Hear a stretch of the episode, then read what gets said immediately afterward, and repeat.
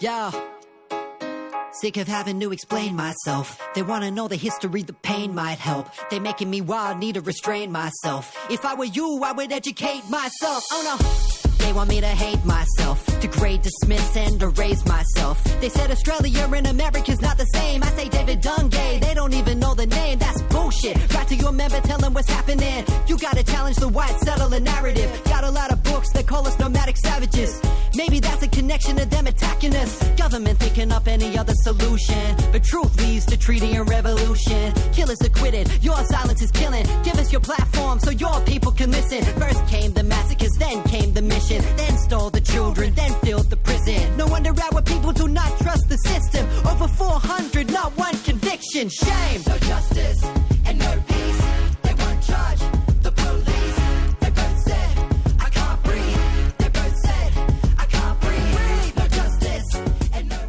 Καλώς ήρθατε στα μαθήματα αναπνοής με το Χαράλαμπο Πουλόπουλο. Μια εκπομπή που μεταδίδεται στο διαδίκτυο από το Beton 7 Art Radio και τη συχνότητα του ράδιο παρατηρητής στα 94 FM στη Θράκη.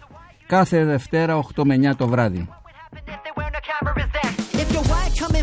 What happened if there were no cameras then? If you're white, come and fight with your black fellow friends and write down the number of their badge with a pen. The value of a life we shouldn't have to defend. And saying sorry means it never happens again. Some of these cops must have been bullied in PE to kill mob. That's why Kaepernick took a knee. Donald Trump's calling that a lack of Στα μαθήματα αναπνοής είναι καλεσμένοι άνθρωποι γύρω μας που δυσκολεύονται να αναπνεύσουν καθώς εκείνοι που τους βοηθούν να ξαναβρούν την ανάσα τους. Είναι μια εκπομπή που δίνει βήμα για να ακουστούν οι φωνές εκείνων στους οποίους η καταπίεση, η βία και η απόρριψη στερούν το οξυγόνο. Όσο να σφιχτιούν μέσα στο αδιέξοδο, τους φόβους και την αγωνία της καθημερινότητας. Αλλά ενίοτε και σε όσους κόβεται η ανάσα από έρωτα ή αγωνίζονται να μην σπαταλήσουν την πνοή που τους χάρισε τούτη η ανάσα. You bring violence to my motherland, then blame me for it. Then expect me to be silent and then thank you for it. I ain't thankful, they've been killing my people by the masses, and I'm fed up to the neck by you right wing fascists. I feel anger when my people feel anger, that's connection. We're angry for a reason, cause our babies need protecting. I'm scared to send them out, cause their colour is a weapon. When we walk through the streets, people somehow feel threatened. Στον ήχο μαζί μας ο Λουκάς Δημητρέλος. Γράψτε στο chat της εκπομπής τις ερωτήσεις και τα σχόλιά σας. Σήμερα μαζί μας ο δημοσιογράφος και ευρωβουλευτής στα μαθήματα αναπνοής Κώστας Σαρβανίτης.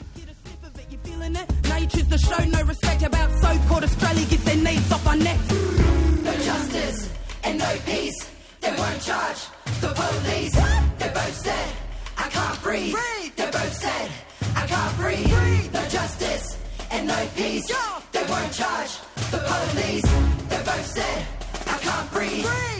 said, I can't breathe. They both said, I can't breathe. No justice and no peace. They won't charge the police. They both said, I can't breathe. They both said, I can't breathe. Κύριε Αρβανίτη καλώς ήρθατε στην εκπομπή.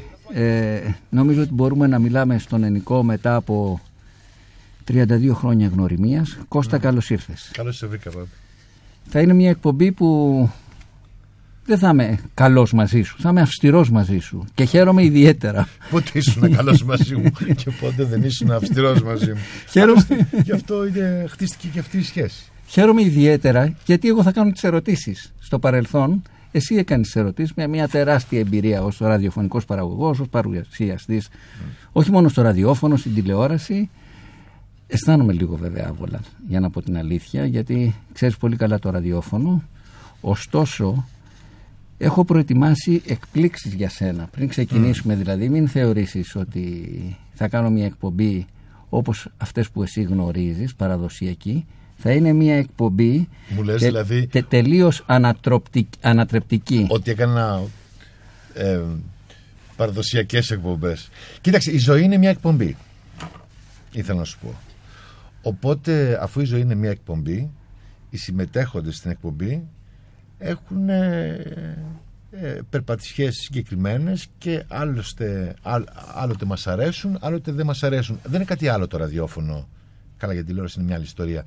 Είναι μια εκπομπή. Οπότε ούτε άγχος υπάρχει, ούτε... Κάθε μέρα που σε έβρισκα μια εκπομπή έκανα. Εσύ έκανες εκπομπές, ε, καταρχήν τηλεοπτικές εκπομπές με διάρκεια τεσσάρων ωρών. Όχι, όχι, Στο- εννοώ στο- κάθε φορά που σε έβλεπα Α, εννοείς, σωστά, στις, σωστά. ε, στην Σωστά. επικοινωνία μας και όσους βλέπω, μια εκπομπή κάνω και μια εκπομπή ακούω. Είμαστε πομποδέκτες δηλαδή. Εγώ θα ξεκινήσω από τα παιδικά σου χρόνια. Ή και λίγο από τα, μάλλον από τα εφηβικά σου χρόνια. Ξέρω ότι γεννήθηκες στα Σεπόλια, αλλά θα ξεκινήσω από κάπου που πολύ συχνά δηλώνεις γι' αυτό και θέλω να σε ρωτήσω σήμερα τι δηλώνεις. I can love you, boy. I can love you, girl. I can love you, poor. I can love you, rich. I can love worker. I can love artist. Cause I am la petite communist. I can love you, boy. I can love you, girl. I can love you, poor. I can love you, rich. I can love you, worker. I can love artist. I can love you, boy. I can love you, girl. I can love you, poor. I can love you, rich. I can love worker. I can love artist. Cause I am la petite communist. I can love you, boy. I can love you, girl. I can love you, poor. I can love you, rich. I can love worker. I can love artist.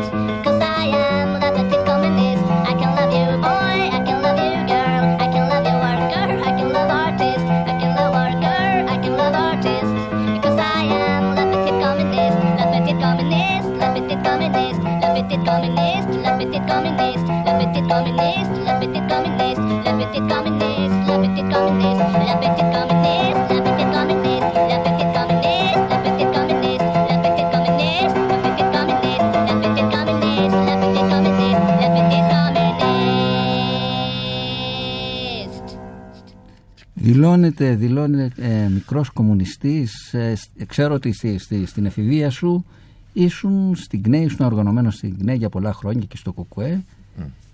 Τι δηλώνεις σήμερα; Καταρχήν μικρός δεν με λες πια γιατί είμαστε στην τρίτη ηλικία. Ε, α- αν δεις το τραγουδάκι αυτό το οποίο το αγαπώ πάρα πολύ που λέει Λεπέτη κομμουνίστη, ο μικρός κομμουνιστής έχει βασικές αρχές που είναι η αγάπη καταρχήν.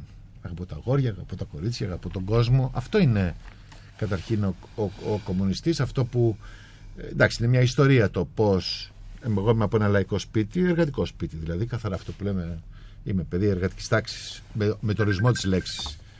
Μαμά καθαρίστρια, μπαμπάς ε, εργάτης, ε, οικοδόμος και... Οπότε ταξικά θα έλεγα να χρησιμοποιήσω αυτή τη λέξη με οδηγούσε αυτό το πράγμα σε αυτές τις αρχές της τάξης σου δηλαδή που είχε μέσα και όλο το κομμάτι ξέρεις του, ε, του Καζατζίδη του, του πόνου δηλαδή της γειτονιάς Δεύτερον θέλω να σας πω και να, σ- να σου πω και σένα και στους ότι τα σεπόλια ήταν ορισμός της μικρής μικροαστικής ή ταξικά διαχωριστικής Αθήνας οι γραμμές του τρένου. Στις γραμμές του τρένου λοιπόν ε, η πάνω μεριά ήταν το μικροαστικό κομμάτι δάσκαλοι, καθηγητές, υπάλληλοι του δημοσίου ε, φτωχοί άνθρωποι αλλά είχαν, ήταν αυτό το, το ένα βήμα παραπάνω που ε, το βλέπαμε και μέσα σε μαυρόσπρες ελληνικές ταινίες. Το κάτω κομμάτι ήταν το καθαρό προλεταριάτο. Βιομηχανικοί εργάτες δηλαδή από τα μεγάλα εργοστάσια της ΕΤΜΑ, της Βιοφάρμ, της Βότρης, ε, του Άτλα. μεγα- Δηλαδή καθαρά εργοστασιακό κομμάτι. Και πρέπει να σου πω ότι του Κουστορίτσα την ταινία την έχω ζήσει ε, πολύ νωρίτερα, καθώς οι μισοί μου τουλάχιστον συμμαθητές και συμμαθήτριες, οι μπαμπάδες τους, έλειπαν ταξίδι για δουλειές. Ήταν στην εξορία. Οπότε οι, οι γονείς μου δεν ήταν ε, αριστεροί. Ο μπαμπάς και η μαμά δεν ήταν ε, αριστεροί. Ήταν ε, συντηρητικοί ε, εργάτες, εργαζόμενοι και φοβισμένοι σε έναν βαθμό στο κλίμα αυτό. Η μαμά ήταν ε, λίγο επαναστάτρια. Το ότι ε, κλέφτηκε με τον πατέρα μου σε αυτές τις εποχές, αυτή ήταν μικροαστική και ο μπαμπάς προλετάριος καθαρός δηλαδή και ποδοσφαιριστής, δηλαδή δεν μπορούσε να ανεχθεί το σπίτι της μαμάς ότι θα μπορούσε να παντρευτεί αυτόν τον ε, τύπο ε, ήταν και ποδοσφαιριστής ε, και κλέφτηκαν. Αυτό είναι μια μεγάλη ωραία ιστορία αγάπης που ακόμα και τώρα είναι βαθιά ερωτευμένη αυτό είναι. Οπότε τα, τα μηνύματα που είχα από το δικό μου σπίτι ήταν ε, ναι συντηρητικά σε ό,τι αφορά στο, στο φόβο ναι όμως ανατρεπτικά σε ό,τι αφορά στη ζωή τους γιατί κάνανε υπερ, υπερβάσεις οι ίδιοι άνθρωποι και όταν έπεσε η Χούντα, και στη Χούντα είχα εικόνες, δηλαδή θυμάμαι δηλαδή όταν πιάσανε τον ε, κύριο Νικολάου, παιδί τότε, φοιτητής του Πολυτεχνείου, ήταν ακριβώς απέναντι, είδαμε τους ασφαλίτες να μπαίνουν μέσα, ρωτούσα τη μάνα μου γιατί, γιατί χτυπάνε τον κύριο Γιάννη, το φοιτητή δηλαδή, αφού η αστυνομία είναι καλή και εμείς είμαστε με τους καλούς.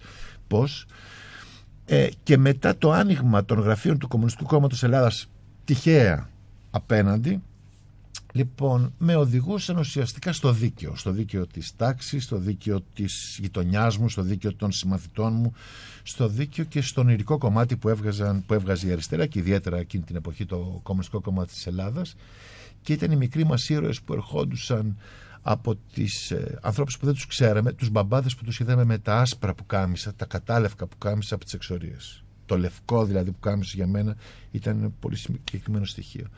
Οπότε αυτό μου έφτιαξε ένα μύθο, ένα, ένα όνειρο, αυτό που λέμε του μικρού κομμουνιστή που θέλει να αλλάξουν τα πράγματα, να σπάσει το δίκαιο, να γίνει αυτό που θέλουμε να πιστεύουμε αυτό, η δίκαιη ανακατανομή του, του πλούτου. Σήμερα είσαι, ναι είμαι. Δεν είμαι μικρός όμως. Αν δηλαδή θεωρείς αν σήμερα θεωρώ ότι ναι είμαι, είμαι πιστεύω στις αρχές του μαρξισμού και του λενινισμού ε, πιστεύω στην, ε, ότι πρέπει η εργατική τάξη και οι εργαζόμενοι με τα νέα δεδομένα να πάρουν ε, την εξουσία και αυτό που τους αναλογεί σε άλλες συνθήκες βεβαίως και με άλλες τακτικές, χωρίς βεβαίως να ανατρέπω και να πετώ οποιοδήποτε άλλες ε, επαναστατικές διαδικασίες μπορούν να δημιουργηθούν στο μέλλον. Εγώ πρέπει να σε γνώρισα γύρω στο 88-89. Στο διάβλο ήσουν τότε. Ναι, στο διάβλο, στο διάβλο 10. Ναι. Στο διάβλο 10 ήσουν μέλος από αυτούς που δημιούργησαν την ΠΑΣΕΝ, την Πανελλήνια Συντονιστική Επιτροπή Ενάντια στα Ναρκωτικά. Και εγώ δεν είχα θέμα με τα ναρκωτικά τότε. Όχι, όχι, το ξέρω. Ωστόσο, πρέπει να γνωριστήκαμε εκείνη, εκείνη την περίοδο. Τα επόμενα χρόνια βρέθηκες κοντά στο ΚΕΘΕΑ, στις θεραπευτικές κοινότητες, και αυτό είναι πολύ σημαντικό mm. να πούμε. Και έχεις διατελέσει και μέλος του Διοικητικού Συμβουλίου του ΚΕΘΕΑ και αντιπρόεδρος για πολλά χρόνια. Δηλαδή, από το, από το ρόλο σου ως δημοσιογράφος ε, βοήθησες πολύ στην ανάπτυξη του κινήματος των θεραπευτικών κοινοτήτων στο να μπορούν οι οικογένειες να βγουν και να εκφράσουν το λόγο μέσα στην κοινωνία. Ναι, αυτό ήταν βιωματικό καταρχήν. Τι εννοείς δηλαδή; Κοίταξε να δεις, η ζωή είναι πολύ όμορφη γι' αυτό γιατί έχει ωραίες αντιφάσεις. Όταν, ε, ε, να σου το πω λίγο διαφορετικά, ποιος είναι ο ηρωάς μου, ο Τεντέν, Κοίτα τώρα αντιφατικό. Ο Τενέλ ήταν συντηρητικός. Ε, Δεξιός δηλαδή. Και ρατσιστής. Και... Όμως είχε αρχές. Οπότε έπαιρνε το καλό κομμάτι. Δεύτερον, θεωρούσε ότι η χρήση και η εξάρτηση από ναρκωτικές ουσίε που είχαμε στη γειτονιά, όπως και σε όλες τις γειτονιές, λαϊκές γειτονιές ήταν. Και βεβαίως είχαμε τον παραδοσιακό χρήστη χασί ε, που υπήρχε στο κάτω μέρος των Σεπολίων το είδα ως κομμάτι όπου η αριστερά και η πρωτοπορία της δεν μπορεί να κλείνει τα μάτια και να λέει, που έλεγε και το ξέρεις πολύ καλά και την εποχή, ότι η ιστορία της χρήσης και της εξάρτησης είναι ένα θέμα που αφορά τους πλούσιους, την αστική τάξη και τα παιδιά της. Διότι εγώ έβλεπα ότι τα δικά μας παιδιά, πριν σε αυτή την ε, περιπέτεια, α, εντάξει, το έχω και πολλές φορές πέσει ο δικός, το δικό μας παιδί, ο αδερφός μου δηλαδή, και το χάσαμε τελικά. Ε, είχα την αίσθηση ότι αυτό είναι ένα πεδίο όπου η αριστερά οφείλει να μην χάνει ζωές να κερδίσει τις ζωές τους ανθρώπους δηλαδή οπότε γι' αυτό δημιουργήσαμε και την Πασέν και τις επιτροπές της γειτονιάς και τα λοιπά και τη σύνδεση ότι δεν είναι ιατρικό θέμα, είναι ένα κοινωνικό-πολιτικό θέμα που πρέπει εμείς να, να, να απαντούμε. Γι' αυτό ενεπλάκην τότε, ε, μετά μας έσκασε και η μπόμπα στο κεφάλι, όπως καταλαβαίνεις, αλλά εγώ είχα συμμετοχή στο ΚΕΘΕΑ με όλη τη λογική της φιλοσοφίας. Και θα το πω αυτό. Το ΚΕΘΕΑ η λειτουργία του ΚΕΘΕΑ και η φιλοσοφία του μου αποτύπωνε την αλήθεια μου ότι αυτά που λέω δεν είναι του ονειροπόλου ανόητου. Γίνεται. Δηλαδή από τη στιγμή που ένα κοινόβιο, μια κοινότητα και μια συνεργασία ανθρώπων μπορεί να αλλάξει έναν, δύο, τρεις, πέντε ανθρώπους μπορεί να αλλάξει και ένα χωριό. Και αφού αλλάζει ένα χωριό, μπορεί να αλλάξει και μια πόλη. Και άμα αλλάξει πόλη, αλλάζει και η περιφέρεια. Αλλάζει ο κόσμος. Το ΚΕΘΕΑ μου έδωσε δηλαδή νόημα στο ιδεολόγημα. Ότι ο κόσμος αλλάζει. Αλλά δεν μπορούμε μόνοι μας. Και δεν χρειάζεται σε αυτή την ιστορία να έχουμε αυτό το έμαθα στο ΚΕΘΕΑ που το είχα αυτό το πρόβλημα, τον εγωισμό. Που τον έχει ο αριστερός. Δεν θα μιλήσω για το δεξιό, αλλά θα μιλήσω για μας αυτό της απόλυτης αλήθειας. Εγώ θα σας πω την σωστή αριστερά. Εγώ θα σας δώσω το δρόμο. Αυτό που λέμε και η μάχη των αριστερών. Ποιος έχει το απόλυτο της αλήθειας. Αυτό είναι παθολογικό πρόβλημα καταρχήν για την αριστερά και για τους αριστερούς. Πρέπει να ακούς. Το λέει και ο Μπρέχτ. Να ακούμε. Και αυτό είναι σύνθεση. Και αυτό είναι και η λογική της δικιάς μας κοσμοθεωρίας, της αριστεράς, που λέμε η διαλεκτική. Και προχωράμε συνέχεια.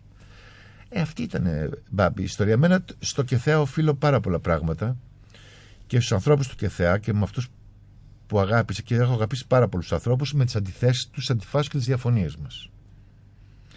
Και τα παιδιά που ήταν στην κοινότητα και σώθηκαν, αλλά ιδιαίτερα με το προσωπικό που προσπαθώ και τώρα να διατηρώ σχέσεις και έχω έννοια για αυτούς. Τους αγαπάω δηλαδή. Αυτή η λέξη νομίζω ότι τη ξεχνάμε πολλές φορές ή φοβόμαστε να πούμε. Ναι, το συνέστημα της αγάπης είναι πολύ σημαντικό να υπάρχει. Και τους συντρόφους μου τους αγαπάω. Έτσι είναι, σε αυτή την πορεία μέσα στη χρήση κάποιοι άνθρωποι καταφέρουν να ξεφύγουν, κάποιοι άνθρωποι χάνουν τη ζωή τους. Θυμάμαι την, ε, την Amy Winehouse που την θαυμάζω πάρα πολύ, 27 χρονών. Ε, βρέθηκε νεκρή από overdose από αλκοόλ το 2011 ε, και τερμάτισε πρόωρα τη ζωή της.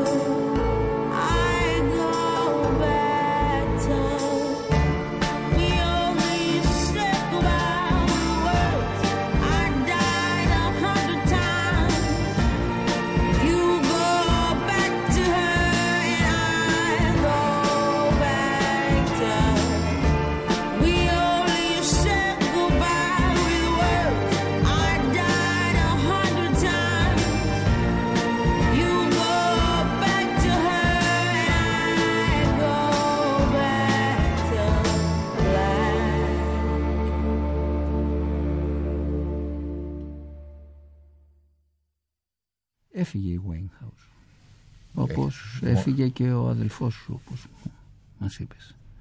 Ναι, και φύγει και άδικα ο Βαγγέλης στην προκειμένη περίπτωση, γιατί από όσο ξέρουμε, από όσο γνωρίζουμε, είχε ολοκληρώσει το πρόγραμμα, αλλά η πρέζα και η, η χρήση αφήνει κουσούρια τα οποία στα κρατάει. Δηλαδή δεν, έπεσε, δεν έφυγε από τη χρήση, έφυγε από άλλα θέματα που αφορούσαν. Δεν είχε καταρχήν πνεύμονες, δεν είχε 25 χρόνο παιδί. Δηλαδή άδικο αυτό και είχα και πολύ θυμό για αυτό το πράγμα. Ε, Είχα θυμό και μου πήρε χρόνια για να τον. Ε, και άρνηση. Όμως ήταν και επιλογή του. Δηλαδή φταίει ο καπιταλισμός, φταίει το σύστημα, φταίνουν οι εμπειριστές, φταίνουν οι δυνάμεις, φταίνουν οι έμποροι της κόκας, φταίμε και εμείς στη χρήση. Αυτό είναι ξεκάθαρο για μένα. Όπως έχουμε την ευθύνη και εμείς να αλλάξουμε και να ζητάμε βοήθεια. Αυτό μάθαμε. Όμως αυτό είναι μια πονητική ιστορία, μια πολύ πονεμένη ιστορία για μένα. Δηλαδή, εγώ το, δεν το έχω ξεπεράσει ότι χάσαμε ένα παιδί 24 χρονών μωρό και τον βλέπω στον όνειρό μου πάρα πολύ συχνά. Όχι πάντα σε, όταν έχω ζόρια. Και τον βλέπω πάντα παιδί, 8 χρονών, 9 χρονών. Δεν τον έχω δει στον όνειρό μου ποτέ. Εδώ και έχουν περάσει χρόνια τώρα, 15-20 χρόνια. Ε, δεν τον έχω δει ποτέ τον αδερφό μου στον, ε, στον ύπνο μου όπως 25 χρονών. Πάντα είναι ένα παιδί. Έχω ένα θέμα με αυτό, ένα ζόρι.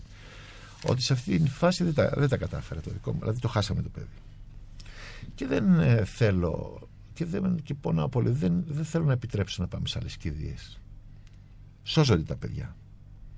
Και εδώ έχουν ευθύνη και οι δημοσιογράφοι, καλά οι πολιτικοί βεβαίως, διότι πρέπει να εξηγούμε στους ανθρώπους συνέχεια ότι δεν υπάρχουν ε, στην ουσία σκληρά και μαλακά ναρκωτικά στη λογική της αντίληψης της ανάγκης χρήσης ενώ φυσικά υπάρχουν διαφορές στις ουσίες. Στην κόκα, στην, στην ηρωίνη, στο αλκοόλ. Όμως πρέπει να χτυπηθεί στα μικρά παιδιά και στους, στα μεγάλα παιδιά και στις μαμάδες και στους μπαμπάδες που το έχουν πολύ εύκολα το Ζάναξ, που έχουν πολύ εύκολα την ιστορία να χαπακωθώ ή, ή να πιω για να βγάλω συνέστημα ότι αυτό είναι μια άρρωστη ιστορία και πρέπει να... Αυτό το έμαθα στο Θεά. Δηλαδή εγώ ζητάω βοήθεια, μπάμπη. Δεν τρέπομαι. Μερικές φορές παρεξηγείται κιόλας. Μπορεί να είναι σύντροφος αυτός ή συντρόφισσα στο χώρο δηλαδή του κοινοβουλίου ενώ σήμερα ή στο χώρο της εργασίας. Αλλά νομίζω ότι είναι πολύ ωραίο πράγμα να εκτίθεσαι με την αλήθεια σου και τα θέματά σου και να ζητάς βοήθεια. Συμφωνώ μαζί σου και ξέρω ότι τα, τουλάχιστον τα προηγούμενα χρόνια έκανες μεγάλη προσπάθεια, μεγάλο αγώνα για την προάσπιση των δικαιωμάτων όχι μόνο των εξαρτημένων ή των πρώην εξαρτημένων αλλά και άλλων ανθρώπων που βρίσκονται σε ευάλωτη θέση, σε κοινωνικά ευάλωτη θέση. Ωστόσο, σήμερα είσαι... Γιατί όμως; Σήμερα, σήμερα, σήμερα, σήμερα. Γιατί είμαι κι εγώ εκεί και εσύ. Ναι. Δηλαδή αυτό που έχω. Συγγνώμη που διάκοψα, αλλά Ναι. αυτό που έχω πιστεί από πολύ μικρός και μας το τόνισαν ιδιαίτερα οι πολιτικοί έντονα είναι αυτές οι περιβόητες κόκκινες γραμμές. Το έλεγε και ο Παπανδρέου. Για μας, ο Γιώργος. Αυτό για μας είναι κόκκινη γραμμή. Το είπε και ο κύριος Σιμίτης, το είπε και ο κύριος. Ε, όλοι οι κύριοι αυτοί το λένε. Όμως είναι πολύ ωριακό η κόκκινη γραμμή. Πόσο κοντά είμαστε όλοι σε αυτή την κόκκινη γραμμή. Σήμερα που μιλάμε, δηλαδή, πάρα πολλοί άνθρωποι έχουν περάσει κάτω από την κόκκινη γραμμή γιατί είμαστε σε νέα κατάσταση μεγάλης οικονομικής, ε, δύσκολης οικονομικής κατάστασης. Βουβής αυτή τη φορά, πιο βουβής από το 12-13 λόγω του COVID. Υπάρχει κόσμος ο οποίος περνάει πάρα πολύ άσχημα. Και εκεί μπορεί να φλερτάρεις και με την παραβατικότητα. Εκεί μπορείς να φλερτάρεις και με... Όλοι μπορούν να φλερτάρουν με αυτή την ιστορία. Το λάθος δηλαδή. Οπότε θα πρέπει να μπει σε μια λογική ότι όλοι θα μπορούσαν να είμαστε σε αυτή τη θέση. Οπότε μπαίνει και σε μια λογική δεν διεκδικώ κάτι ως καλός Σαμαρίτης. Δεν είμαι εγώ καλός χριστιανός. Είμαι ένας πολίτης. Κώστα δεν διαφωνώ και, και ξέρω την πορεία σου και ξέρω ότι απολύθηκες από την ΕΡΤ τότε με το επεισόδιο των ανθρώπων που είχαν συλληφθεί και είχαν κακοποιηθεί στη, στη Γαδά. Στη Αυτά, Γαδά. αυτά τα ξε- Αλλά τώρα σήμερα είσαι ευρωβουλευτής. Και ευρωβουλευτής σημαίνει ενδεχομένως ένα πρόσωπο που είναι στην εξουσία, όχι μόνο στην, στην εξουσία στην Ελλάδα, στην Ευρώπη, στην πολιτική εξουσία Συμμετέχει. Στην πολιτική εξουσία. Θυμάμαι, θυμάμαι ε, τον αναγνωστάκι όπου ασκούσε και κριτική και στην Θέλω να ακούσουμε ένα, ένα ποίημα που απαγγέλει ο ίδιος ο, ο Αναγνωστάκης και αφορά και τους αριστερούς και αυτό που είμαστε σήμερα και θέλω να μου το σχολιάσεις. Να το ακούσουμε για λίγο, την ποιητική του Μανώλη Αναγνωστάκη. Είστε υπέρ ή κατά; Έστω απαντήστε με ένα ναι ή με ένα όχι. Το έχετε το πρόβλημα σκεφτεί. Πιστεύω ασφαλώς πως σας βασάνισε. Τα πάντα βασανίζουν στη ζωή. Παιδιά, γυναίκες, έντομα, πλαβερά φυτά, χαμένες ώρες, δύσκολα πάθη, χαλασμένα δόντια, μέτρια φιλμ. Και αυτό σας βασάνισε ασφαλώς. Μιλάτε υπεύθυνα λοιπόν. Έστω με ναι ή όχι. Σε εσάς ανήκει η απόφαση. Δεν σας ζητούμε φυσικά να πάψετε τις ασχολίες σας, να διακόψετε τη ζωή σας, τις προσφυλείς εφημερίδες σας, τις συζητήσεις στο κουρίο, τις Κυριακές σας στα γήπεδα. Μια λέξη μόνο. Εμπρός λοιπόν. Είστε υπέρ ή κατά. Σκεφτείτε το καλά. Θα περιμένω. Αυτό είναι το, το πρώτο ποίημα του, του Αναγνωστάκη, το είστε υπέρ ή κατά ε, και αφορά την απόφαση, δηλαδή μερικές φορές όταν πρέπει να πάρουμε μία απόφαση. Ωστόσο, πριν απαντήσεις θέλω να ακούσεις και το δεύτερο ποίημα που αφορά την ποιητική ε, και αφορά περισσότερο... Ε, την ιερότερη εκδήλωση του ανθρώπου. Τη χρησιμοποιείτε πάλι ως μέσον, υποζύγιον των σκοτεινών επιδιώξεών σας. Εμπλήρη γνώση της ζημιάς που προκαλείτε με το παράδειγμά σας στους νεωτέρους. Το τι δεν πρόδωσες, εσύ να μου πεις. Εσύ και ο σου, χρόνια και χρόνια. Ένα προς ένα τα υπάρχοντά σας ξεπουλώντας στις διεθνείς αγορές και τα λαϊκά παζάρια και μείνατε χωρίς μάτια για να βλέπετε, χωρίς αυτιά να ακούτε, με σφραγισμένα στόματα και δεν μιλάτε. Για ποια ανθρώπινα ιερά μας εγκαλείτε. Ξέρω. Κηρύγματα και ρητορίες πάλι θα πεις. Ε, ναι, λοιπόν. Κηρύγματα και ρητορίες. Σαν πρόκες πρέπει να καρφώνονται οι λέξεις. Να μην τις παίρνει ο ανεμος Δύο ποίηματα Θέλω το σχόλιο σου σε τι είσαι υπέρ, σε τι είσαι κατά ή σε ποιους ζητάς να είναι υπέρ, σε ποια πράγματα και κατά σε ποια άλλα και τι γίνεται, πού είναι ο λόγος σου, ο, ο παλιός, ο επιθετικός λόγος, ο λόγος που έβαζε τα, τα πράγματα στη, στη διάστασή του, στην, στην πραγματική τους διάσταση. Χάθηκε. Δεν γνωρίζω, εσύ θα μου πεις. Για πες μου με την Ευρωβουλή τι γίνεται. Γι' αυτό τα έβαλα και τα δύο μαζί. Κοίταξε. Η Ευρωβουλή είναι μια δουλειά, μια αποστολή. Ένας χώρος δράσης. Μπορούμε κάποια στιγμή, κάποια άλλη στιγμή να, να σου πω και τους λόγους που είπα ναι. Αλλά στο πρώτο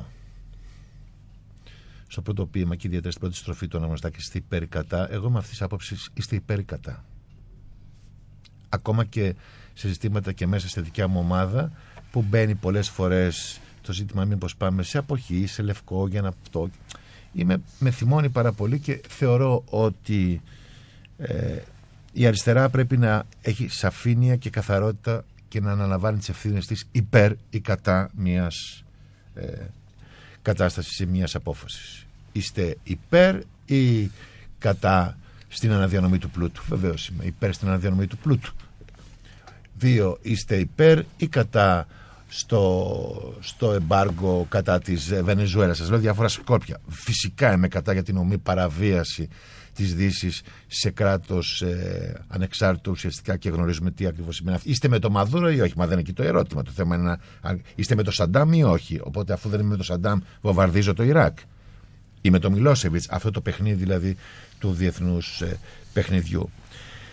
Σε ό,τι αφορά στην, ε, στη δράση μας γιατί ξεκινήσαμε από το μικρό κομμουνιστή για να φτάσουμε σήμερα ε, τι δουλειά έχει ο ένας ε, κομμουνιστής λοιπόν στο ΣΥΡΙΖΑ; Μα ο ΣΥΡΙΖΑ είναι το μεγάλο πλοίο της αριστεράς όπου μέσα υπάρχουν ε, οι ριζοσπάστες αριστεροί, οι κομμουνιστές όπως εγώ το διαβάζω βεβαίως δεν μπορεί να χωρέσει ένας σταλινικός στο δικό μου αφήγημα η κομμουνιστική κοινωνία που ονειρευόμαστε, σαν ονει... χρειαζόμαστε όνειρο για να προχωράμε, ξέρεις. Εγώ δεν είμαι ο κύριος Σιμίτης, ρεαλιστική πολιτική. Φτάσαμε μέχρι εδώ τρεις στο λάδι, τρεις στο οξύδι και, και δέκατα υποβρυχία. Χρειαζόμαστε και το όνειρο για να πηγαίνουμε ακόμα και παραπέρα. Η κομμουνιστική κοινωνία αυτό ακριβώς θέλει. Αυτό που λέμε στη λογική της αταξικής κοινωνίας, της ισοτιμίας, της ίσης πρόσβασης των δικαιωμάτων και ούτω κα- και δεν τα έχει λύσει και όλα βεβαίως. Όπου εδώ, πολύ σωστά που συζητάγαμε πριν με τον εξαιρετικό ηχολήπτη, εξελίσσεται η σκέψη μας. Δηλαδή η, η αυτοδιάθεση των ανθρώπων. Αν, αν θέλει κάποιος να είναι ε, στη ΛΟΑΤΚΙ κοινότητα ή όχι. Η αυτοδιάθεσή του. Να, να τοποθετείται μέσα στην κοινωνία όπως αυτός θέλει χωρίς να έχει ε, βία πάνω σε αυτό. προ- Πάνω στην... Δεν τα είχε λύσει αυτά όλα. Δεν τα είχαν λύσει αυτά όλα οι φιλόσοφοι εκείνη την εποχή. Είχαμε θέματα και πολλές φορές μπορούμε να δούμε ότι η αριστερά ή τουλάχιστον εκφράσεις της αριστεράς ήταν πολύ συντηρητική και οπισθοδρομική απέναντι σε τέτοιες ιστορίες. Ακόμα και στα ναρκωτικά, Μπάμπη, να σου πω. Όταν εγώ τότε θυμάμαι στην κομμουνιστική νεολαία εβάζαμε κι άλλοι το θέμα της χρήσης, είχαμε πολύ μεγάλη ένταση και αντίδραση από την ηγεσία της τότε ΚΝΕ, τον... Ήταν διάφοροι σύντροφοι, πολύ αξιόλογα. Δεν το πιάνε. Σου λέγανε δεν είναι δικά μας θέματα αυτά, είναι θέματα των αστών. Η εργατική τάξη είναι καθαρή και δεν έβλεπαν το θέμα. Οπότε ναι ή όχι με καθαρότητα. Στο δεύτερο θέμα είναι που, που βάζει ο Αναγνωστάκης στο ποίημα. Βεβαίως, εμείς, όπως εγώ το διαβάζω, οι άνθρωποι που έχουμε επιλεγεί από τον πολιτικό οργανισμό και βεβαίως από τους πολίτες οι οποίοι σταυρώνουν και ψηφίζουν και λένε θα κάνεις, θα κάνεις αυτή τη δουλειά και αυτή, αυτός ο χρόνος τελειώνει. Και θα κάνεις απολογισμό και θα σου πει το κόμμα, ο οργανισμός που πήρε την πολιτική ευθύνη να είσαι και ο κόσμος φυσικά αν θα συνεχίσει να έχεις, είσαι ή θα φύγεις να κάνεις αυτό που έκανες δεν είναι επαγγελματίας ο πολιτικός κατά τη γνώμη μου είναι επαγγελματικός τέλεχο σε εισαγωγικά, όπου εκτελεί τεκμηριωμένα και ουσιαστικά μια πολιτική αντίληψη για να αλλάξει τον κόσμο. Αλλιώς τι, γιατί, γιατί είσαι, να σηκώνεις τα χέρια, να κάνεις δηλώσεις; Δεν, δεν νομίζω ότι. Και όταν ε, έγινε η πρόταση από τον ε, πρόεδρο τον Αλέξη Τσίπρα, αν θα με ενδιέφερε και ότι θα βοηθούσε εκείνη τη στιγμή το ΣΥΡΙΖΑ. Θα σου πω κάτι. Ο ΣΥΡΙΖΑ δεν ήταν στα καλύτερά του. Δηλαδή φαίνονταν ότι θα το χάσει. Εντάξει, τώρα δεν θέλω να ασχοληθούμε σε αυτή εδώ την εκπομπή με το ΣΥΡΙΖΑ και το. Αλλά εγώ έκρινα ότι σε αυτή την κρίσιμη φάση αφ- είναι τιμή αυτό που γίνεται. Και ήταν και πρόταση και της πολιτικής γραμματείας. Ένα. Και δεύτερον, μπαμπή, είχα κλείσει τον κύκλο μου στη δημοσιογραφία. Έχει κλείσει η δημοσιογραφία δηλαδή. Ένιωθα πάρα πολύ εγκλωβισμένος τι θα πω, πώς θα πω. Όχι ότι κουράστηκα τις απολύσεις. Αλλά είναι σαν να χτίζεις πράγματα, να τα γκρεμίζουν και να τα ξαναχτίσεις και να φτάνεις στον ίδιο όροφο. Δεν πήγα ποτέ στο δεύτερο όροφο. Πάντα πήγαινα στον πρώτο όροφο, μου τον γκρέμιζαν και ξαναχτίζαμε από την αρχή ένα, ένα άλλο σπίτι και πάλι στον πρώτο όροφο μέχρι που κάποιος τον ξαναγκρέμιζε τον όροφο και ούτω καθεξής. Και έβλεπα ότι στην Ελλάδα σήμερα και σε άλλες χώρες όπως στην Πολωνία, στη Ρουμανία, στην Ιταλία ακόμα και στη Γαλλία θα έλεγα, αλλά υπάρχει αυτό που λέμε ο μονοπωλιακός χαρακτήρας. Το παλεύω στην Ευρωπαϊκή Ένωση αυτό. Έχω την αρμόδια επιτροπή. Όπου λέμε ελευθερία των δημοσιογράφων. Μα ποια ελευθερία των δημοσιογράφων όταν έχεις μονοπωλιακούς ε, ομίλους που έχουν σχέση με τις κεντρικές εξουσίες, τη δικαιοσύνη; Οπότε τι ελευθερία να έχει δημοσιογράφος, πού, να γράψει τι; Χάνονται δημοσιογράφοι, κλείνουν εφημερίδες.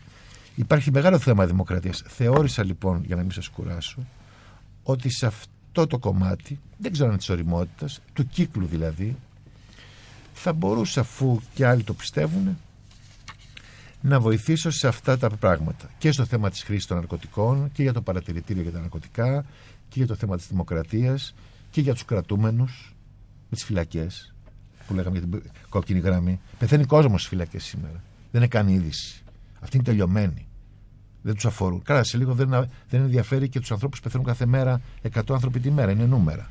Δεν γίνεται και τίποτα φοβερό. Χάθηκαν και, χάθηκαν και τα μπουφάν του κύριου Χαρδαλιά που τα βλέπαμε το Μάρτιο συνέχεια να ποζάρει μαζί με τον κύριο Τσιόδρα. Ξαφανίστηκαν αυτοί. Ακούμε ξαφνικά, φύγαν άλλοι 100. Φύγαν άλλοι 100. Αυτά δεν είναι. Σας έπριξα. Θες, θε, θες να μου πεις δηλαδή ότι συνεχίζεις τη, την επανάσταση, συνεχίζεις αυτό τον αγώνα με ένα διαφορετικό τρόπο. Ξέρεις, υπά- υπάρχει Με- με τον ίδιο τρόπο. με τον ίδιο, υπάρχει το, το Παντιέρα Ρώσα σε μία άλλη εκτέλεση. Αυτό μου θυμίζει ε, η, η δική σου στάση σήμερα. Θέλω να το ακούσουμε λίγο.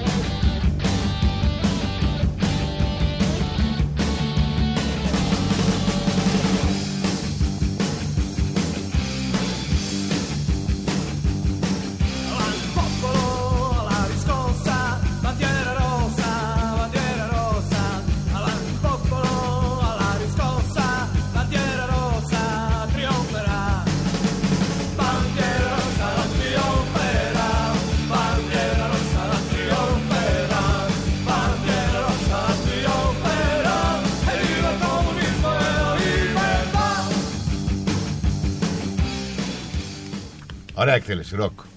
Ε, σ' αρέσει. Μα η αριστερά είναι ροκ. Είναι ροκ η αριστερά. δεν είναι, Φυσικά η δεν αριστερά είναι πρέπει να είναι ροκ.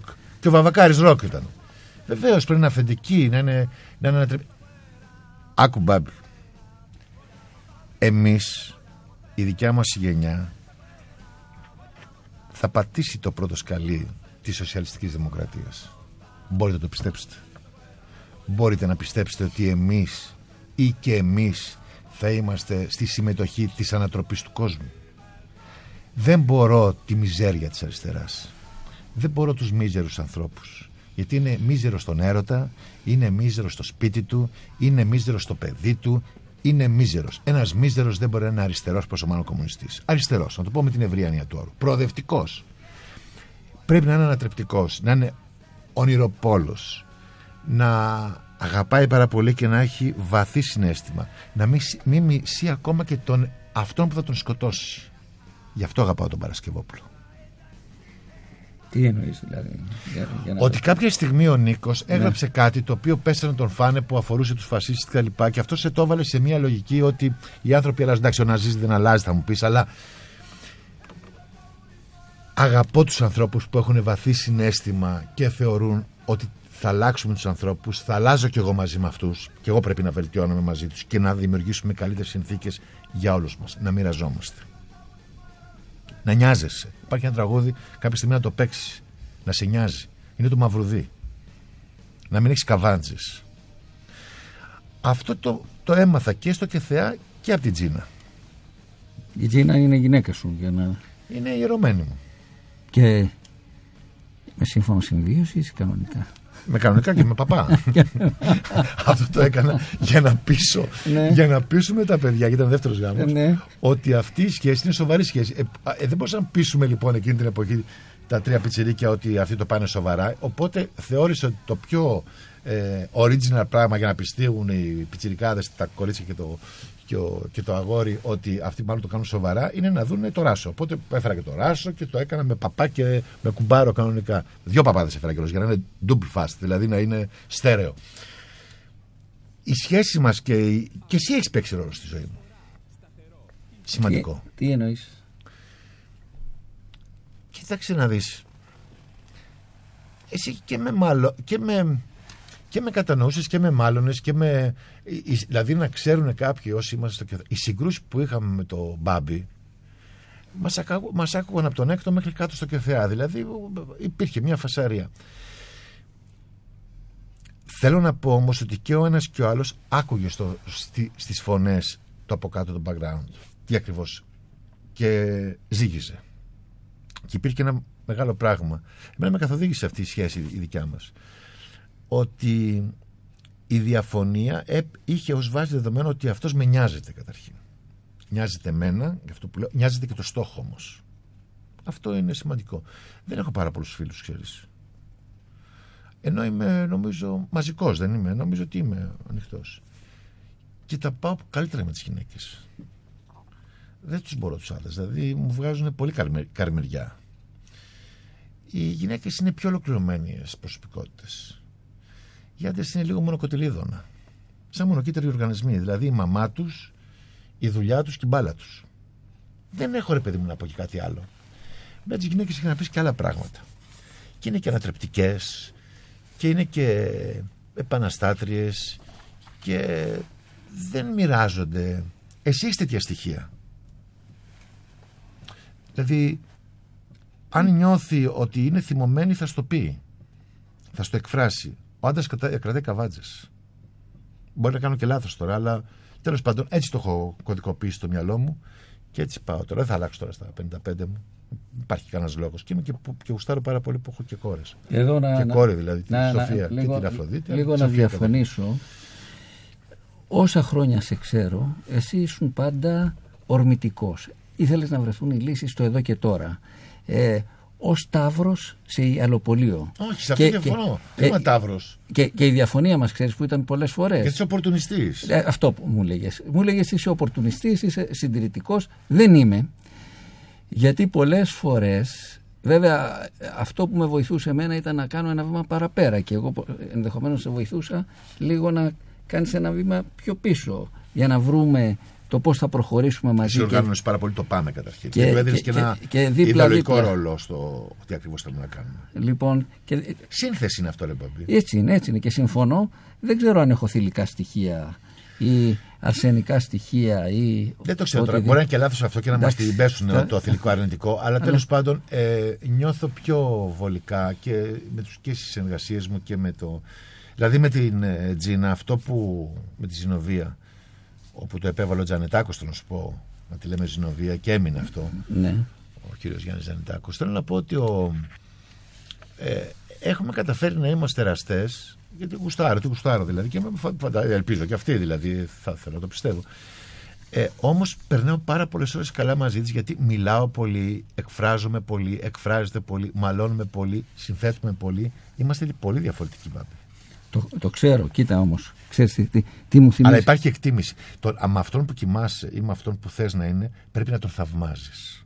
Θα, τι μου λες, θα φέρεις το κρεβάτι σου τώρα εδώ στη ραδιοφωνική εκπομπή; Μα δεν ήθελα να πω εγώ αυτό. Ήθελα να πω ότι με τον άνθρωπο που είμαστε μαζί, που είμαστε στο κρεβάτι, στο, στο μπάνιο, στην τουαλέτα, τον βλέπεις καθημερινά όταν ξυπνάει το πρωί και είναι αγοροξυπνημένος που είναι χάλιας. Εγώ είμαι ο πιο χάλιας. Αυτή είναι πάντα όμορφη. Αν δεν τον θαυμάζεις, δεν μπορείς να περπατήσεις μαζί του. Πρέπει καταρχήν να υπάρχει θαυμασμός. Να προσθέσω κάτι. Αμέ. Να προσθέ... Να του το λες. Και να του το Και λες. να του το λες. Ναι. Ευχαριστούμε Λουκά. Θα αποκαλύψω και κάτι που δεν το ξέρει ο Λουκάς, μια και μπήκε στην κουβέντα ο Λουκάς. Ότι ήσουν προπονητής σε ποδοσφαιρικές ομάδες. Και Δηλαδή, καλός. Και καλός προπονητής και κολλημένος. Θα βάλω λοιπόν για την προηγούμενη εβδομάδα ο Θεός της μπάλας ανεχώρησε. Για να βάλουμε λοιπόν ένα μικρό απόσπασμα. Τραγουδάει ο Μαραντόνα. Ο Και θέλω- ίδιος. Ναι, ναι. Bye.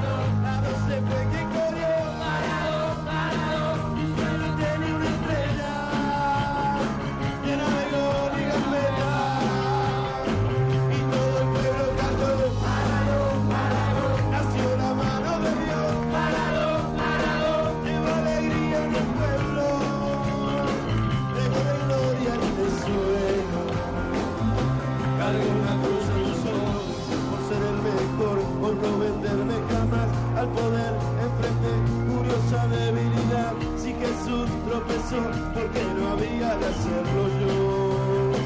La fama me presentó una blanca mujer de misterioso sabor y prohibido placer. Tengo deseo y usarla otra vez involucrando mi vida.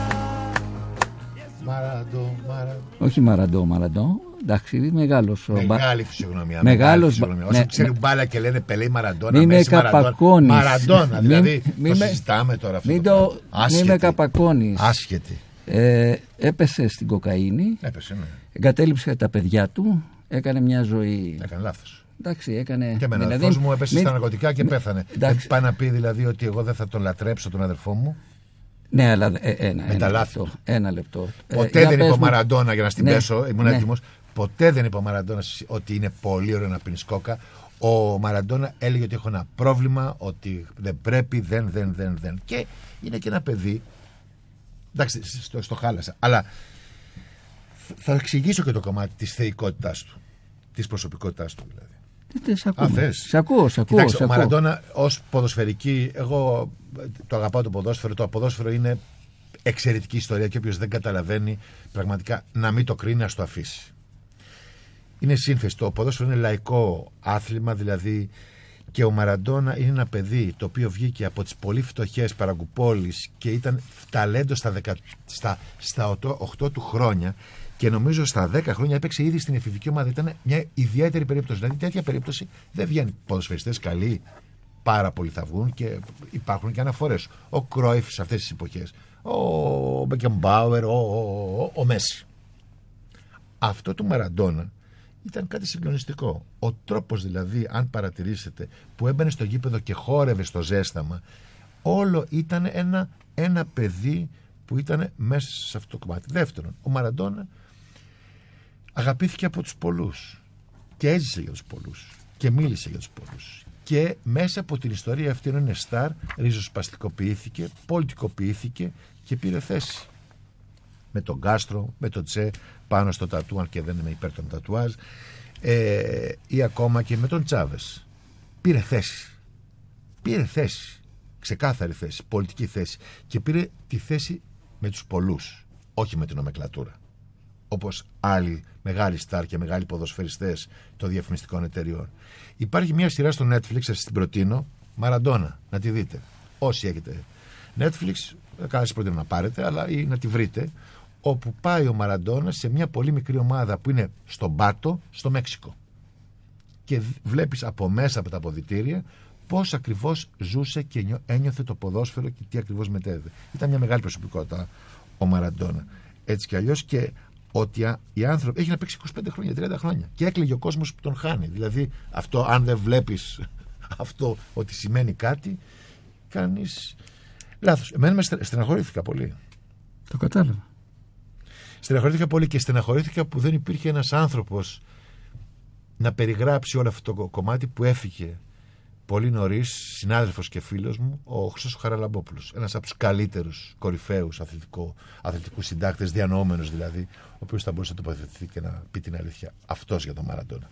Έφυγε πρώτος ο Χρήστος δυστυχώς. Τέλος πάντων. Δεν μου λες, θε, μου έρχεται κάτι στο νου τώρα.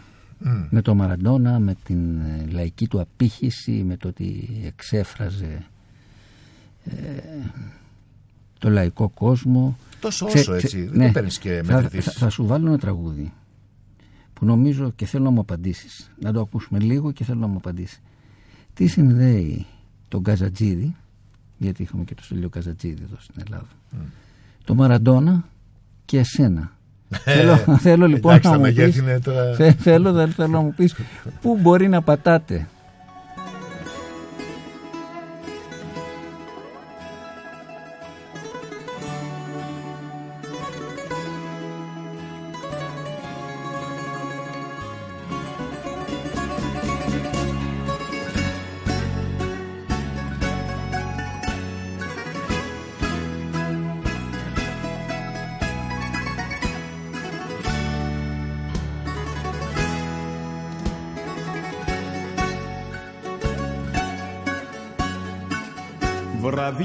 Βραδιάζει πάλι σήμερα βραδιάζει και έρχεται η ώρα η δικιά μου.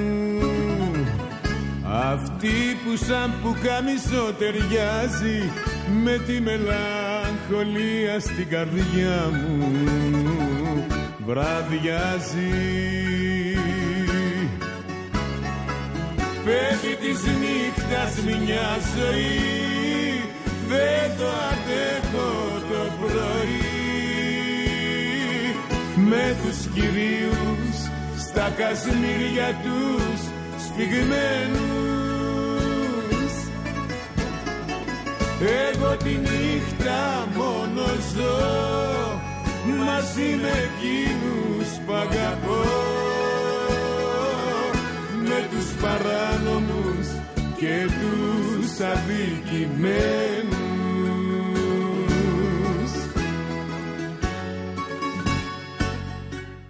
Τραγουδάρα είναι αυτή. Για πες μου. Καταρχήν Καζατζίδη άκου- ε, α- άκουγε και ακούει ο πατέρας μου.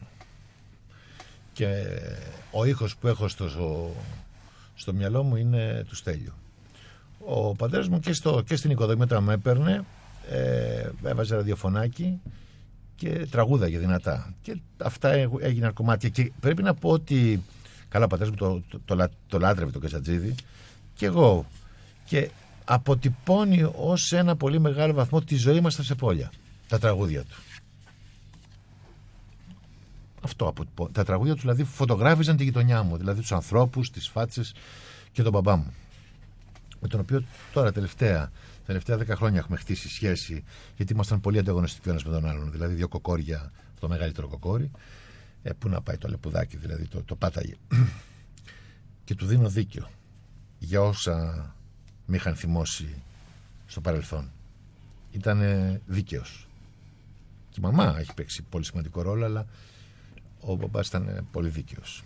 Πολύ δίκαιος. Πολύ ωραίος τύπος. Μάγκας. Και μπορώ να σου πω ότι χωρίς να το ξέρεις, δεν το έχω ξαναπεί του σε αυτόν δεν το έχω πει να σου πω την αλήθεια. Εντάξει, δεν θα ακούω και την εκπομπή, οπότε μπορώ να το πω. Έχει παίξει πολύ σημαντικό ρόλο ιδεολογικής καθοδήγησης στο πώς βλέπουμε τους ανθρώπους, αυτό που λέμε η εντυμότητα της καθημερινότητας στα πράγματα. Για να πάμε στον αγνωστάκι. Είστε υπέρ ή κατά; Εγώ αυτό έμαθα από τον πατέρα μου. Έτσι ή έτσι. Εργάτης ήταν. Καθαρός. Ε,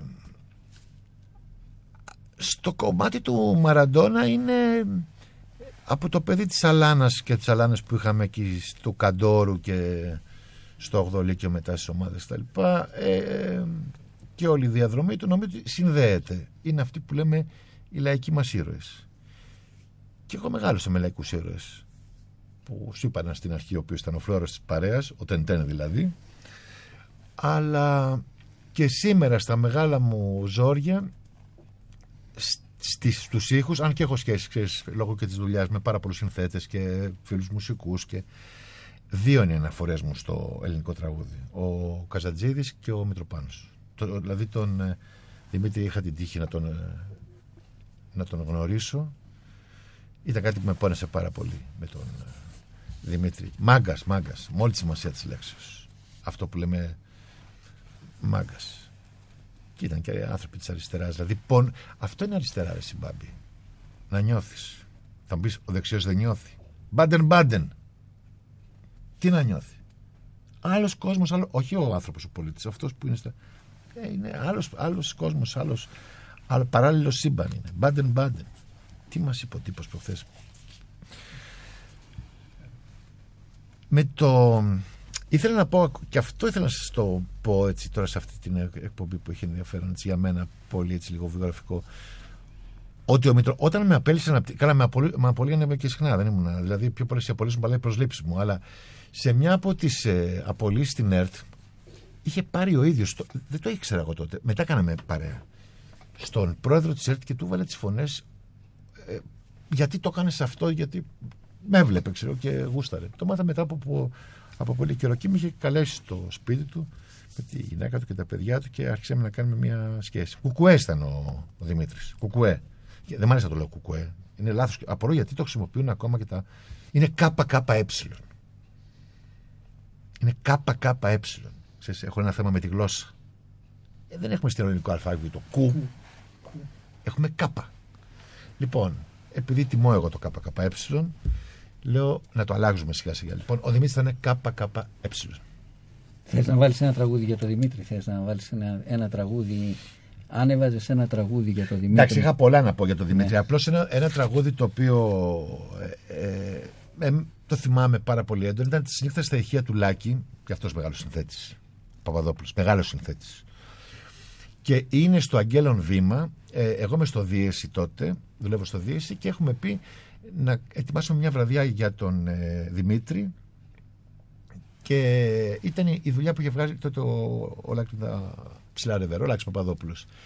Και παρουσιάσαμε εκεί στο Αγγέλων Βήμα σε 150 άτομα το τραγούδι αυτό της νύχτας στα ηχεία και την, αν όχι την επόμενη πρέπει να ήταν Παρασκευή, τη Δευτέρα, σε λίγες μέρες ο Δημήτρης θα πήγαινε στην Αμερική να κάνει την ε, επέμβαση. Να το ακούσουμε τότε. Μεσάνυχτα στο ξεφωτό στην ερημή πλατεία. Φωνάζω πια δε σ' αγαπώ και η φωνή μου σταματά. Σε κάτι κτίσματα παλιά. Και ξανακούω την ηχό να λέει πια δε σ' αγαπώ Να λέει πια δε σ' αγαπώ.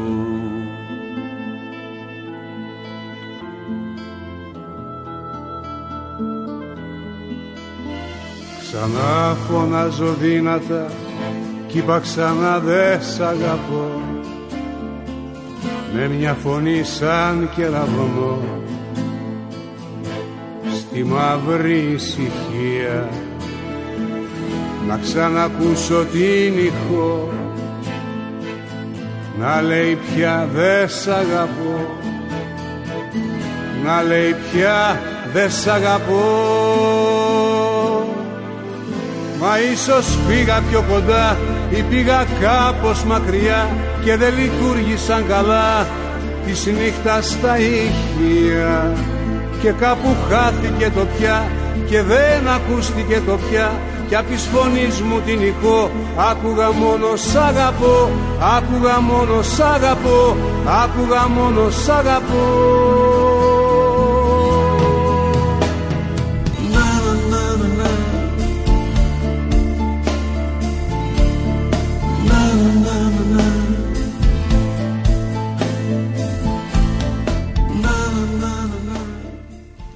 Μάγκας Εξαιρετικός. Και ο μάγκας φαίνεται έτσι όπως μάθαμε εμείς δηλαδή ε, να είναι πολύ εντάξει με τους ανθρώπους, με τις γυναίκες, να, να μην είναι αυτό που λέμε Με τους άντρες, με, Με- τους άλλους, με, με τους τους άντρους. τρίτους. Ναι, ναι, ναι. Αυτό είναι, αυτή η ψευτομαγκιά δηλαδή του, που καταπιέζει τη γυναίκα που έχει ένα στυλ. Ο, ο- και ένα που μ' άρεσε. Είχε ανοιχτό σπίτι ο Μητροπάνος. Ξέρεις τι είναι να έχεις ανοιχτό. Τα ξέρεις τι σημαίνει ανοιχτό σπίτι. Ανοιχτό σπίτι. Και ένα πράγμα που μου άρεσε στη δικιά μου την. ε, Στην, ε, στη γυναίκα μου με παντρεύτηκε είναι ότι είχε ανοιχτό σπίτι. Δηλαδή μου έκανε εντύπωση. Δηλαδή όταν με, με έβαλε στο σπίτι της, το κλειδί ήταν πάντα πίσω από την πόρτα και παραμένει ακόμα. Κα- Έχουν μπουκάρει κάνα δύο-τρεις φορές. Εντάξει, δεν, δεν μας καθαρίσουν, φοβόμαστε. Αλλά μ' αρέσει εμένα αυτό. Το σπίτι να είναι ανοιχτό. Δεν, πλέον Κώστα μου τα σπίτια είναι κλειστά. Τώρα είμαστε σε μια περίοδο πολύ δύσκολη. Δηλαδή κλείσαν τα σπίτια, είναι ο καθένας μόνος του. Χθες, ας πούμε, η κόρη μου παρακολούθησε τη συναυλία των Pix Lax και έχω και μια φωτογραφία από το διαδίκτυο. Πλήρωσε 5 ευρώ, 5 ευρώ. και κάθισε μπροστά στην οθόνη του υπολογιστή και τους έβλεπε και σκεφτόμουν την προηγούμενη συναυλία που κάνανε πριν από δύο χρόνια που είχε χιλιάδες κόσμο ένας δίπλα στον άλλον και, και, Και πάλι μόνοι τους ήταν. δεν ήταν μόνοι τους ήταν τελείως διαφορετικό Κοίταξε, έχουμε λύσεις. Άμα γουστάρουμε. Αν ανοίξουμε τα μπαλκόνια και μιλάμε στα μπαλκόνια απέναντι, το είδαμε στην Ιταλία, δημιουργούνται νέες συνθήκες της κοινότητας. Γιατί ο COVID θα τελειώσει. Θα τελειώσει αυτή η ιστορία. Εντάξει, δεν θα φέρει ο Μητσοτάκης το φάρμακο, ο Μωυσής.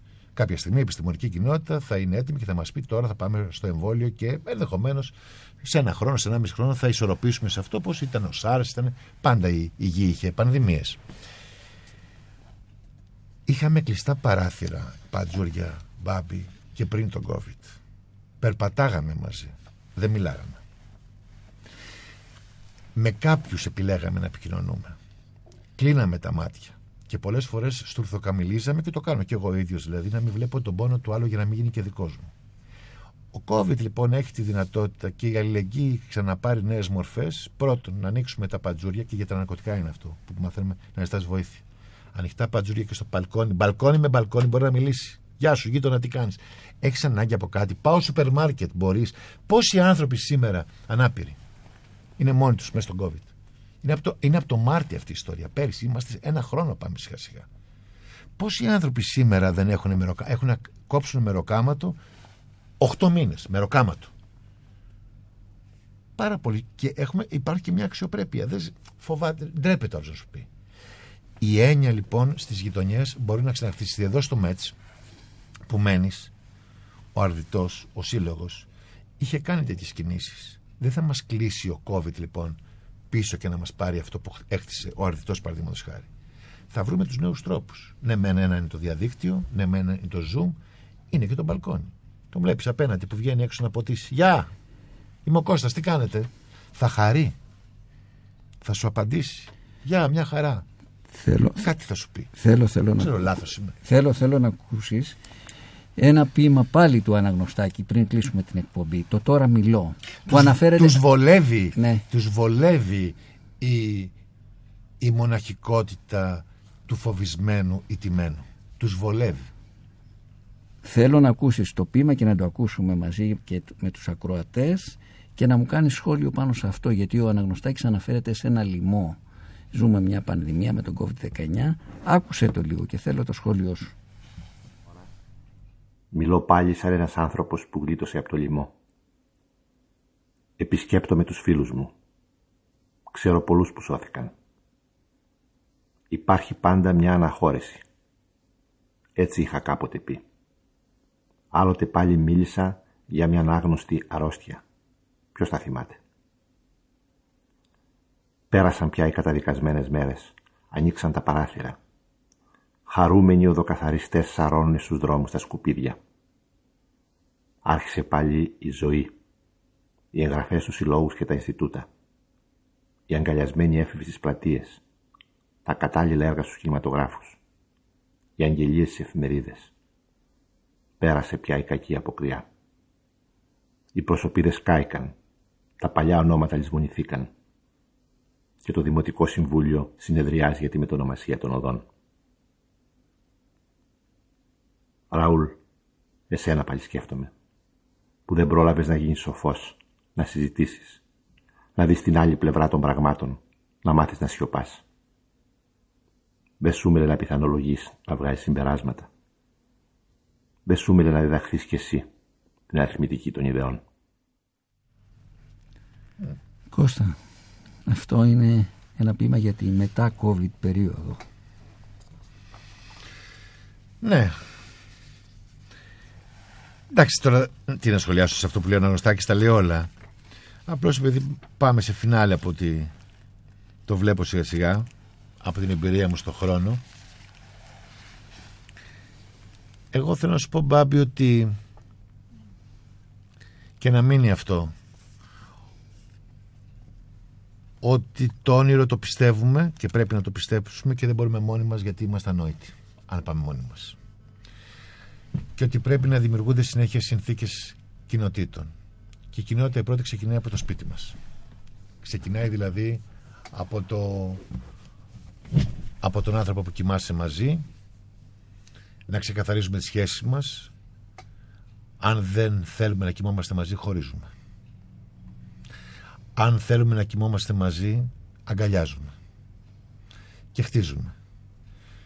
Και αυτό ένα δεύτερο έτσι που το σκεφτόμουν είναι ότι είμαι και χαρούμενος μπαμπάς. Δηλαδή πιστεύω ότι ήμουν εντάξει. Μου το είπαν τα παιδιά δηλαδή τώρα που μεγάλος γίνανε 30 χρονών. Έκανα λάθη βεβαίως αλλά τα άφηνα να πετάξουν. Δεν καθοδηγούσα αυτό που λέμε ούτε τη σκέψη τους να γίνουν αριστεροί ή την επιλογή τους στην επαγγελματική. Και στο κομμάτι ακόμα και του σεξουαλικού προσανατολισμού. Αυτό το πράγμα να, να νιώσουν οι άνθ, τα παιδιά δηλαδή ότι η γεύση είναι δικαίωμα δικιά μου. Αυτό είναι που πρέπει να μάθουν και σε αυτό το κάναμε. Το, και εγώ και η Τζίνα και η μαμά της ε, ε, Σοφίας, η Έφη έπαιξε πολύ σημαντικό ρόλο. Δεν ήταν κάτι που πέρασε δεν το είπα καν. Ζήσαμε 10 χρόνια μαζί. Μια πολύ αξιολογική γυναίκα. Είναι να μην κάνουμε τους άλλους να πονάνε. Δηλαδή αυτό το είπα στις, στις κόρες. Επειδή είστε νόστιμες κοιτάξτε μην τα πονάτε τα αγόρια να είστε εντάξει απέναντί τους. Νομίζω, νομίζω ότι θα κλείσουμε εδώ. Να σου πω ότι χαίρομαι πολύ που είσαι μαζί μου, που είσαι μαζί μας. Στεναχωριέμαι γιατί πρέπει να κλείσουμε την εκπομπή. Θέλω να σε ευχαριστήσω. και εγώ όμως θέλω να πω κάτι που επειδή ακουγόμαστε και στην Ναι. ε, Θράκη Α, ναι, βέβαια, στη Θράκη, στη Θράκη, στη Θράκη έχουμε την, έχουμε την, την Ουφούκ, τη Μουσταφάκη. Θα πεις για την Ουφούκ. Εγώ θέλω να πω ότι είμαι πολύ τυχερός άνθρωπος και είμαι πολύ περήφανος που η Ουφούκ Μουσταφά είναι επικεφαλής του γραφείου μας στις Βρυξέλλες. Την πίστευα, αλλά είναι πολύ ωραίο αυτό που πιστεύεις να σου βγαίνει κιόλας. Το πίστευα στην αρχή ότι είναι μια πολύ αξιόλογη γυναίκα. Δεν είναι κορίτσι, 30 χρονών γυναίκα, επιστήμον. ε, και ούτε έπαιξε ρόλο είναι ή δεν είναι της μειονότητας. Είναι η Οφούκ Μουσταφά. Αυτή είναι. Η οποία έρχεται από ένα πολύ ωραίο και καθαρό σπίτι με αρχές και νομίζω ότι ο, και ο μπαμπάς και η μαμά πρέπει να είναι πολύ περήφανοι για αυτό το παιδί, για αυτή τη γυναίκα. Και πιστεύω ότι η Μουσταφά, θα- η Μουσταφά θα παίξει ρόλο στα πράγματα. Οφείλει να παίξει ρόλο στα πράγματα. Όχι μόνο για την Κομωτινή, γενικότερα. Και είναι ένα σημείο αναφοράς η κυρία αυτή για την ευρωπαϊκή αριστερά. Είναι σήμερα σημείο αναφοράς. Όλες οι επαφές που κάνουμε και ό,τι εκπροσωπεί το γραφείο το δικό μου στα πολύ μεγάλα θέματα που αφορούν τα δικαιώματα, το κράτος δικαίου, ε, τη LIBE δηλαδή, ε, τη συνθήκη Σέγγεν, την, ε, τους πρόσφυγες, τους μετανάστες. Αυτά όλα τα χειρίζεται αυτή η γυναίκα από την ε, Κομωτινή. Να είναι έτσι καλά. Ο μπαμπάς της και η μαμά της. Και τους ευχαριστώ πολύ που μου εμπιστεύτηκαν γιατί πρέπει να σου πω ότι είμαι και παραδοσιακός. Είναι σαν να τη ζήτησα το χέρι, ξέρεις. Λοιπόν. Πήρα τηλέφωνο στην οικογένεια και το ζήτησα αυτό.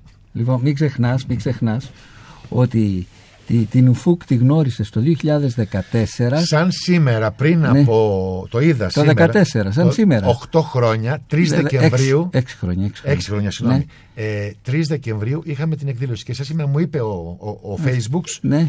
Ότι κάναμε τη διαφήμιση για το βιβλίο σου. Όχι, κάνα την παρουσίαση για το βιβλίο μου, ναι, Κρίση, φόβος και διάρρηξη. Στον κοινό. μπαρ. Και- Στον μπαρ ήσουν εσύ, η Ουφούκου η Μουσταφά και ο Χρήστος Παπαθεοδόρου, το Και, καθηγητής. και ο στην- Θάνος. Και ο Θάνος. Και ο Θάνος ο Βαφιάδης, ο διευθυντής του ραδιοπαρατηρητής, έκανε και τον συντονισμό. Λοιπόν, ένα τραγούδι αφιερωμένο στην Ουφούκ για να κλείσουμε την εκπομπή και σε ευχαριστώ Κώστα που είσαι Εγώ, εδώ. εγώ. Πάρα πολύ.